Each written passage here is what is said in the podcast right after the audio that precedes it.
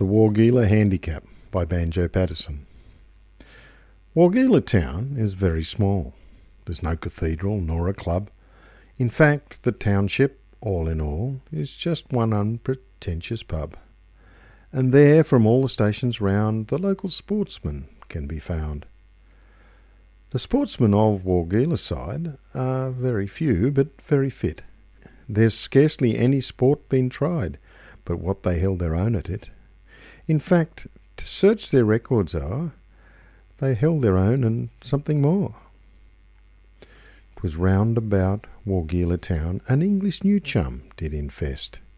He used to wander up and down, in baggy English breeches dressed. His mental aspect seemed to be just stolid self sufficiency. The local sportsman vainly sought his tranquil calm to counteract by urging that he should be brought within the Noxious Creatures Act. Nay, harm him not, said one more wise. He's a blessing in disguise. You see, he wants to buy a horse, to ride and hunt and steeplechase, and carry ladies too, of course and pull a cart and win a race. Good gracious, he must be flat to think he'll get a horse like that. But since he has so little sense and such a lot of cash to burn, we'll sell him some experience, by which alone a fool can learn. Suppose we let him have the trap to win the Wargeilah handicap.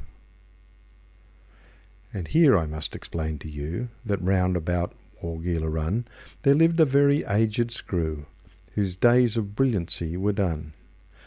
A grand old warrior in his prime, but age will beat us all in time. A trooper's horse in seasons past, he did his share to keep the peace, but took to falling and at last was cast for age from the police. A publican at Conroy's Gap then bought him and christened him the Trap. When grass was good and horses dear, he changed his owner now and then, at prices ranging somewhere near the neighbourhood of two pound ten. And manfully he earned his keep by yarding cows and ration sheep. They brought him in from off the grass, and fed and groomed the old horse up. His coat began to shine like glass. You'd think he'd win the Melbourne Cup. And when they got him fat and flash, they asked the new chum, Fifty, cash. And when he said the price was high, their indignation knew no bounds. They said, It's seldom you can buy a horse like that for fifty pounds. We'll refund twenty if the trap should fail to win the handicap. The deed was done, the price was paid. The new chum put the horse in train. The local sports were much afraid that he would sad experience gain by racing with some shearer's hack who'd beat him halfway round the track.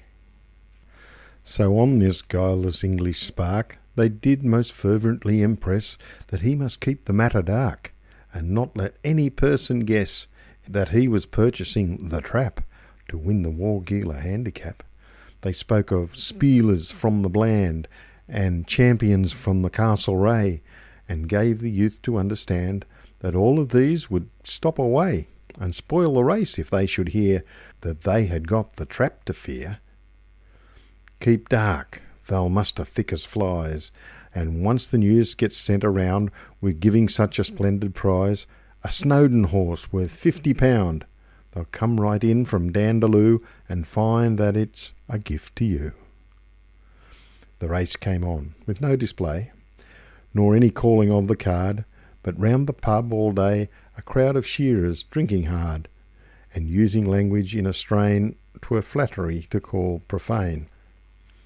Our hero, dressed in silk attire, blue jacket and a scarlet cap, with boots that shone like flames of fire, now did canter on the trap, and walked him up and round about until the other steeds came out. He eyed them with a haughty look, but saw a sight that caught his breath. It was Ah John, the Chinese cook, in boots and breeches, pale as death, tied with a rope like any sack upon a piebald pony's back. And next, a colt, all mud and burrs, half broken with a black boy up, who said, You gimme pair of spurs, I win the bloomin' Melbourne Cup. These two were to oppose the trap for the Wargeilah handicap. They're off. The colt whipped down his head and humped his back and gave a squeal and bucked into the drinking shed, revolving like a Catherine wheel. Men ran like rats. The atmosphere was filled with oaths and pints of beer. But up the course, the bold R. John beside the trap raced neck and neck. The boys had tied him firmly on, which ultimately proved his wreck. The saddle turned, and like a clown, he rode some distance upside down. His legs around the horse were tied, his feet towards the heavens spread. He swung and bumped at every stride, and ploughed the ground up with his head. And when they rescued him, the trap had won the Wargeilah handicap. And no inquiries we could make could tell by what falsemen swayed our John was led to undertake a task so foreign to his trade. He only smiled and said, Who key? I stop topside, I win all, Lee. But never in Wargeilah town was heard so eloquent a cheer as when the President came down and toasted in colonial beer the finest rider on the course, the winner of the Snowdon horse. You go and get your prize, he said.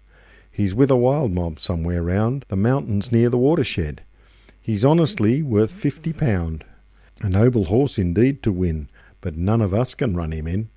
We've chased him poor, we've chased him fat, we've run him till our horses dropped. But by such obstacles as that, a man like you will not be stopped. You'll go and yard him any day. So here's your health. Hooray, hooray! The day wound up with booze and blow, and fights till all were well content. But of the new chum, all I know is shown by this advertisement. For sale, the well known racehorse Trap, who won the Wargeilah handicap.